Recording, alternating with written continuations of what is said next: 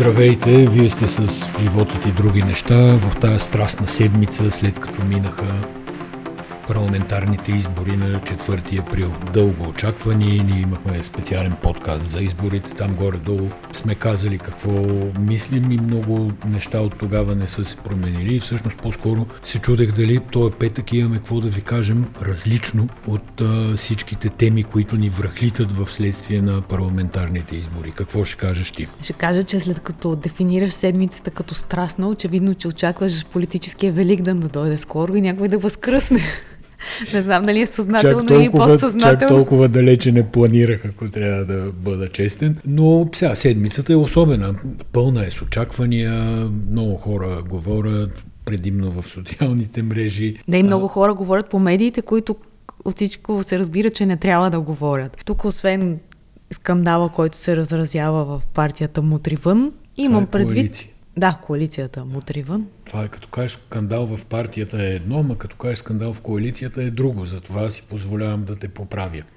Всъщност това е била коалиция, която вече е приключила, разбрахме от адвокат Николай Хаджигенов, който каза, че коалицията е била с а, давност до 4 април. Да, ма това го е казал вчера след обед. Към днешна дата не е много сигурно какво има предвид. Да, но ако трябва да разгледаме как се държаха основните играчи след обявяването на резултатите, имаме два полюса. Едните са тези, които се въздържат, другите са тези, които се излагат, като го споменатите. И третите са тези, които се пазарят и играят покер през телевизора.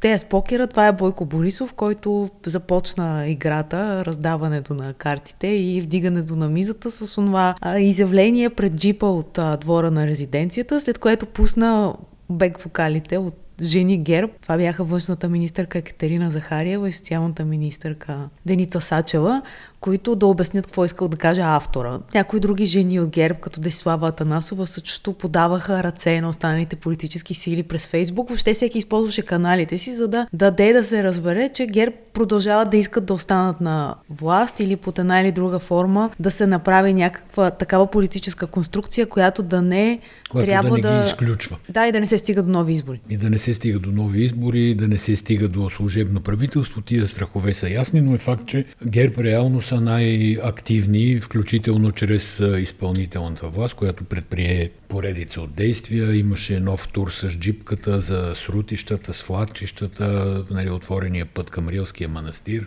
където каза, е тук ме обвиня... Бойко, нали, казва, е тук ме обвиняват, че имало срутища, ма те по-големо срутище от БСП виждали ли сте и така нататък. Нали, използва някакви а, метафори. Но всъщност Щях да кажа по-важно, но не знам кое е по-важно. Ма и това не е мало важно. В сряда имаше заседание на Министерски съвет, където практически се даде концесията на Совконект, за която има силни подозрения, чия е. Формално стои там един, америка... един, извинявай, един френски инвестиционен фонд, който се казва Меридиум, но за този инвестиционен фонд може да стои кой или не е инвеститор. На този играч му беше опростено, отложено плащането на летишните так, т.е. на годишната такса по концесията за следващите 10 години заради уж COVID и променената ситуация, ниския трафик на самолети и така нататък. Но защо 10 години? Ти отричаш ниския трафик на самолети ли?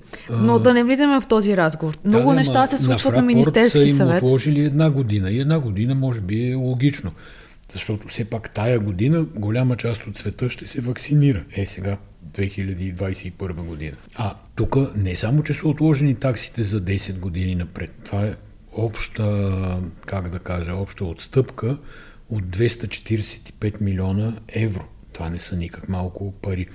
Да, не само, че са отложени, ами тези такси, които се дължат за първите 10 години, ще бъдат плащани в края на 35 годишния концесионен период. Не знам дали успяваш да си представиш Не, но, но бих искала само да кажа, че е много трудно да се оценяват такива сделки в България поради липсата на мащаб. така наречения вълка. Знаеш ли, например, че е концесионер на летището в Горна Оряховица? Какво стана с неговия строеж? Върви ли му вилата? Не знам. Вилата според мен е добре по последни снимки, но той е концесионер на летището в Горна Оряховица, което е резервно на Варненското, използва се за транспорт, понякога се използва за паркинг на самолети. Той е трябвало да инвестира по договор там скромните около 25 милиона лева за 5 години. И инвестиционните му планове са били такива, че до 2020 е трябвало да ги е инвестирал тия пари. Ма той не ги е инвестирал и сега вече някакси с задна дата и поради а, липсващия към ония момент COVID, му опрощават и му разрешават май след още 5 години да си осъществи тая абсолютно скромна инвестиция.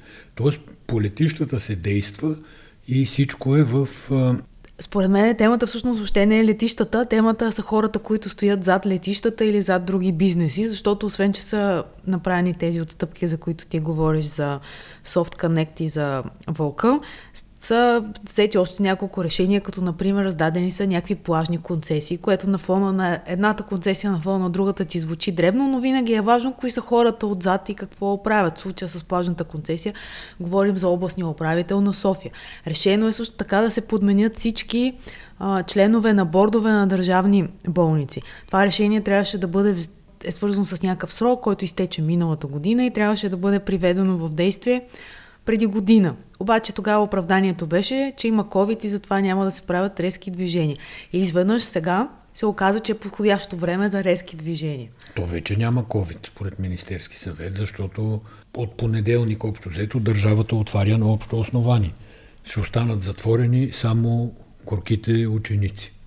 Всичко да. друго отваря, работи. Това беше голям етап тази... Кръчми, заведения, дискотеки, нощни казина. клубове, казина те излязоха с данни в четвърта, когато по принцип си излизат с данни и щаба цитираха, щаба, да, държавата имам предвид властта, и цитираха числа от подобрения, които бяха от ранга на 0,7%. И най-сериозно излиза някой и казва, имаме с 0,7% по-малко смъртност тази седмица от миналата седмица. 0,7, разбираш. Уралдометър казва, че България към момента е на седмо място в света по смъртност.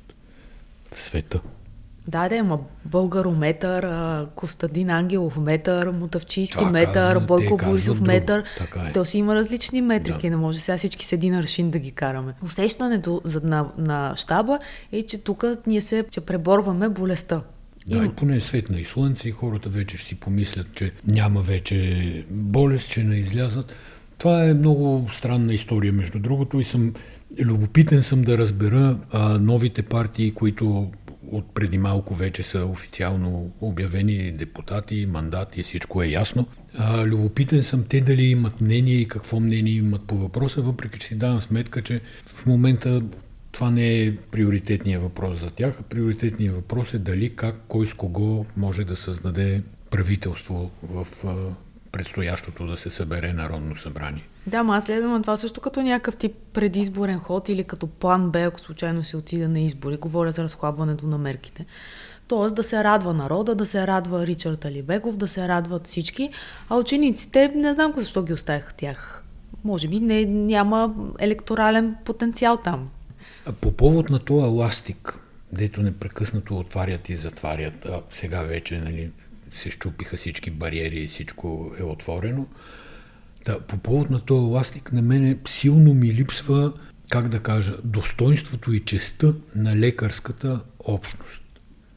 Защо тези хора, които болниците са абсолютно препълнени, претоварени, има сумати хора в интензивни отделения, интубирани над 800 видях. Тая сутрин има над 11 000 болни от COVID в болници. В болници. Това е тежък натиск върху системата. И защо, примерно, Български лекарски съюз не вземе да излезе с някаква позиция? Тя може да е в подкрепа на мерките, може, т.е. в подкрепа на вече липсата на мерки. Това е легитимно мнение, но те нямат абсолютно никакво мнение и се ошумоляват по не, аз мисля, че те са с щаба по-скоро, доколкото следя някакви изяви. А може би ти прекалено очакваш тази институция, Български лекарски съюз, тази организация, да е представителна за абсолютно всички лекари и те Много да имат... са активни, като трябва да се сключват колективни договори между Български лекарски съюз и здравната каса. Там е. Да. да, и още нещо, че все пак, доколкото сме забелязали до момента, включително от стила на управление на здравния министр, който беше шеф на Александровска болница, като че ли болниците са едни иерархични организации. Там виждаш, излиза шефа на Пиргов, той говори от името на всички.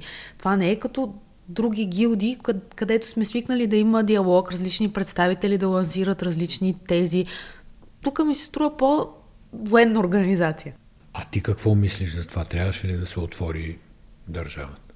И аз мисля, че всичкото трябва да е плод на някакъв план и още в началото на пандемията аз си развивах тезата, че трябва да има някакъв тип от, от една страна регионално решение на проблема, от друга страна да, да се събира много дейта, много данни да се събират, за да могат да се правят бързо анализи и да се взимат информирани решения. Това означава да се знае къде са огнищата, там да има мерки, които не въжат за цяла България и, да, и от гледна точка на данните, когато те казват сега учениците няма да бъдат пуснати, те да ни убедят с числа, че учениците не трябва да бъдат пуснати, защото в тази и тази възрастова група в резултат на отваряне има толкова и толкова болни. Тоест за мен разликата с COVID от преди една година е, че тогава се разчиташе на инстинкта на хората за самосъхранение, докато сега една година и повече по-късно, ние трябва да бъдем убедени аргументирано какво се прави и защо какво се, се прави. Отваря, какво се затваря и защо. И най-вероятно на базата на данните, за които говориш, беше най-логично да има определени прагове. Числови прагове. При еди колко си заболели, се прави еди какво си. При еди колко си се прави друго нещо. Ами това е някакъв план, екшен план, COVID план, както хората си правят бизнес планове. И друго, мога да дам пример с ваксините. Те по този начин се опитаха да подходят и с AstraZeneca, която те са поръчали, знаят, че трябва да си я сложим. Сега живота ги опроверга и днеска с... има изявление, че властите обмислят вече втората вакцина да не бъде AstraZeneca, ако някой си е поставил първа AstraZeneca, а да има възможност да се сложи РНК вакцина. Те го Тоест... обмислят, защото в Германия го обмислят. Да, между другото, като кажеш Германия, тя не е най-светлия пример в момента, защото прочетох, че Германия да, искат да Германия, поръчват руска вакцина. Дни, да, преди няколко дни Германия обяви, че обмисля а, да слага една, една вакцина AstraZeneca и една втората да е РНК вакцина. Ами да, защото Германия беше една от първите държави, които се усъмниха в а, страничните ефекти на AstraZeneca. Отделно има такива изследвания, които сега около юни месец, на 6 месец в Великобритания са тези изследвания, трябва да покажат дали подобно а, смесване на двата вида вакцини, на векторната и на РНК вакцината, какви резултати би дало. Тоест на много места според мен се, се мисли това нещо. Но аз говорих по-скоро за как се взимат политическите решения, защото включително каква вакцина да се купи, то е ясно, че е политическо решение. И стигаме до а, Русия и, и тяхната вакцина, която знаем, че трябваше да мине одобрение от Европейската медицинска агенция и че беше поръчана в Словакия, в резултат на което настанаха там политически съпотресения. Е, на правителство. Е, какво се оказва сега? Че Словакия ще върне руските вакцини. Да, но всъщност новината е, че те са получили 200 000 дози в Словакия, т.е който си подал оставка подал, което правителство паднало паднало. 200 хиляди вакцини са дошли вече в Словакия. Мостри от тези 200 хиляди вакцини се тестват в тяхната национална лаборатория по лекарствата и се оказва, че данните, които словаците получават, са много различни от данните, които самия руски производител, Гамалея да кажем, публикува. И също така се различават от данните, които са дадени на Европейската агенция по лекарствата за одобрение. А руснаците, разбира се, се разсърдиха смъртно на тая цялата работа и си поискаха ваксините обратно, за да ги дадяли на, на други страни. Чакащи. Да, обаче той има две важни неща там. Едното е, че руснаците въобще оспорват каква е лабораторията, която е правила тестовете на ваксините. И второто е, че словаците казват, че трябва да получат 600 хиляди. Веднъж 200 хиляди, после 400 хиляди и никога не са ги получили. Плюс, че никога не са получили документите с научните разработки и доказателства, които стоят зад вакцина. Точно така. И те в резултат на тестовете са поискали от руската страна определен тип информация, коя, която руснаците не са им дали. То там трябва да, в Русия трябва да се вярва сляп. Няма какво да чакаш доказателства. И като на българските власти, те ти казват, преборихме кризата, значи сме я преборили. Няма да питаш защо, нито ще питаш кога. Има такъв стил на управление. И на този фон германците, здравният министр е казал, че иска, биха искали да планират а, покупката на дози от препарата на Спутник, като чакат всъщност дали да си купят сами или целият Европейски съюз би направил обща солидарна поръчка. Не, не, те са казали, ако Европейския съюз не направи обща поръчка, ние ще си купим сами. А, което за Германия е твърде жалко. Русия очевидно прави дипломация не само чрез ваксините, прави дипломация и с а, армията, което нито е необичайно, нито е чудо невиждано. Започва изглежда да става малко опасно, защото тая седмица световните медии а, обръщат внимание на факта, че Русия трупа огромно количество войски по границата с Украина, твърдейки, че в Донбас тая някакси уж спорна територия, където има украинци с руско самосъзнание и някакви руски граждани. Т.е. Русия твърди, че те се нуждаят от защита, затова разполага там войски. От друга страна казва, че това било планирано учение, не е просто така нали, да ги натрупа, за да се намесват нещо, но така или иначе конфликта за източна Украина започва да ескалира. Има вече изказвания от страна на Държавния департамент, на Байден, и започва да става леко проблемен. Това ще да ти кажа, че да. това всъщност е много интересно и от гледна точка на американската политика и на новия президент, защото Байден винаги е заявявал много ясна позиция в подкрепа на Украина за това как сега ще се действа. Те вече наложиха санкции на, на руснаците, но по, как по-нататък би се действало, за мен е много интересно. Меркел също е говорила с Путин, който в общи линии е казал да си гледа работа. Там ще има развитие. Важното е, че е важно и важното е, че много малко го срещнах тази седмица в българските медии. Наистина е тема, която си заслужава. Между другото, те са минали... Да, да стои в пространството и да, да се знае. Седем години са минали от анексирането на Крим, но всъщност четох, че за последната година има 47 убити военни от страна на Украина, които влизат с, в сблъсъци с сепаратистите и около 320 човека са ранени. Тоест там не може да се говори за мир-мир, след като има военни, които участват в битки и си губят живота и сега се разполагат войски от страна на Русия малко или много се правим, че няма такъв конфликт. Не ние, ми Европейския съюз с някакви декларации, но истината е, че Путин в момента демонстрира нещо, което изисква отговор. Европейския съюз страшно се наведе, когато Путин анексира Крим 2014 година. И тогава някакси, според мен, много хора, които искрено вярваха в това, че Съюза е силен, че може да се разчита, че той ще прави някаква обща външна политика, много хора се разочароваха. И това разочарование от 2014 година на фона на сега 2021, когато пак Русия е пред киевските порти, ако мога да ползвам тая метафора, от картини от една изложба на Мусорски, затова се сещам за киевските порти. Та Русия тропа на киевските порти. По същото време председателя на Европейския съвет Шарл Мишел и председателя на Европейската комисия Урсула фон дер Лайен тропат на високата порта. И там стана голям гаф, недоразумение, такава дипломатическа инфекция, от която 3-4 дни вече много хора се чувстват ангажирани нещо да обясняват, уточняват, да се оправдават. Еми, те бяха бяха на визита в Анкара и всъщност когато трябваше да дадат пресконференция да излязат пред медиите, се оказа, че има само два стола. Единия е за Ердоган и другия е за Шарл Мишел. И Урсула фон дер Лайен без стоеше права и само гледа се, видя, че няма стол за нея, каза нещо от рода на м и те й показаха едно канапе, което беше на няколко метра от тях и в съвсем друг ред подредено. Но изглеждаше удобно, трябва да се признае. Да, Почнаха веднага с критиките как е възможно тя е единствената жена. Там добре обаче не става дума за жени и за мъже, ставало дума за ранг.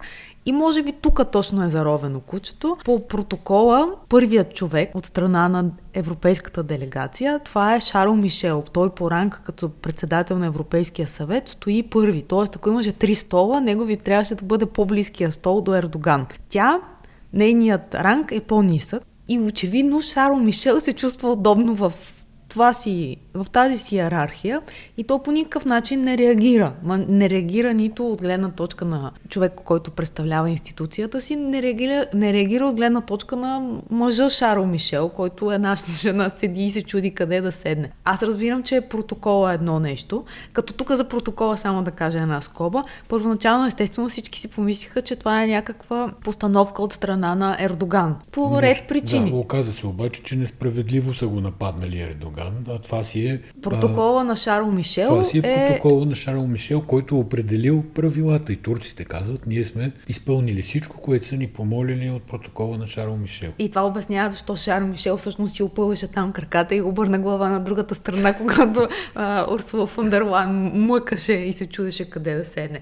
Но това са тия малките знаци, заради които хората се настройват срещу Европейски съюз. За това направих паралела между това, че Русия тропа на Киевската порта, тези двамата тропат на Високата порта и че реакцията на времето на Европейския съюз за Крим и това, което сега видяхме да се разиграва тази седмица, са симптом на едно и също заболяване. А най-големият парадокс е, че една от темите, по която са говорили европейците заедно с турците, е било за Истанбулската конвенция, която е за правата на жените. И ти опитвайки се да накараш Турция, която се оттегли от Истанбулската конвенция, да влезе обратно, да зачита правата на жените и се, и се оказва, че всъщност въобще не помагаш на този разговор с... Говоря за Шарл Мишел, разбира се. И той беше подложен на много силни критики в социалните медии, в чуждите медии. Но това, което беше разочарованието за мен е, че бившия председател на Европейската комисия Жан-Клод Юнкер, този страдаш от шияс ли беше? Редовен шияс някакъв. Да. От обед нататък всеки ден страдаше от шияс. Но иначе симпатичен човек с чувство за хумор той е застанал на страната на, на Мишел и е казал, че и той като председател на Европейската комисия много пъти е седял по канапе. Това е, мисля, че каквото имахме да кажем по европейските въпроси, казахме. Искам да занимая нашите слушатели с един документален филм, 6 сериен. Аз съм стигнал до трети епизод. Къде го дават? Дават го по HBO, но това не е толкова важно. Важното е, че филма е за QAnon. Абе, може би го има в HBO Go, не знам дали го дават по HBO. QAnon е мита, върху който легна практически цялата предизборна кампания на Тръмп. Това са хора, които вярват, че Америка се управлява от сатанисти, които ядат малки деца, за да се подмладяват, че има в една пицария в Вашингтон тайно подземие, в което демократите ходят да изнасилват деца. Чак ми е неудобно да ги произнеса всички тия работи. Но документалният филм проследява цялата история на зараждането на това Q, защото Q анон също означава Q и анонимен. Това са а, двете думи. Q е някакво ниво на достъп до секретна информация в американската администрация или армия, не съм много наясно. И Анон е анонимен от социалните мрежи.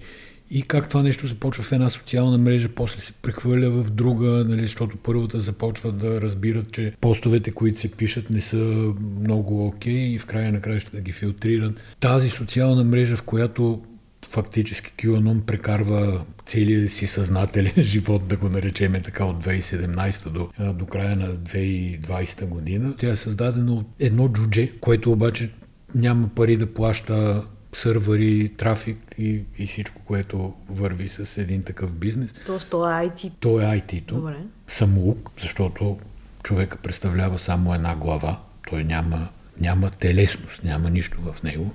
И от както е започнал да вижда и да различава нещо, е стоял на компютри. Та, американски бизнесмен, базиран в Филипините, купува от него тази социална мрежа като го запазва там за модератор и главен админ, но този пък човек се оказва бивш армейски офицер от контраразузнаването, който 16 години се е занимавал с вербов. И въпреки, че той самия представя, че всичко това е изключително случайно, той просто искал да помогне, защото 8 Chan се казва, т.е. 8 канал един вид се казва тази социална мрежа.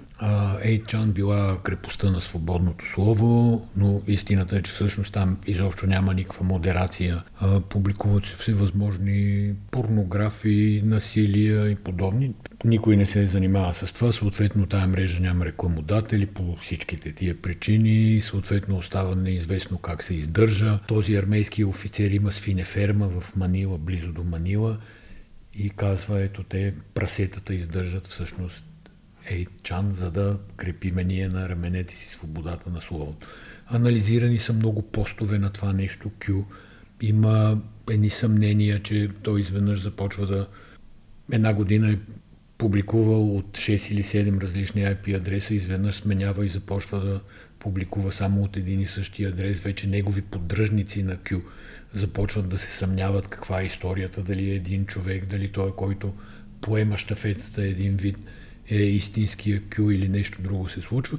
Във всеки случай никой не знае кой е или какво е Q и милиони хора, това, което е смайващо, че милиони хора се връзват на едни постове, които в 90 си процента си бина звучат така. Американската армия ще спаси света. Господ да спаси всички ни. Кю.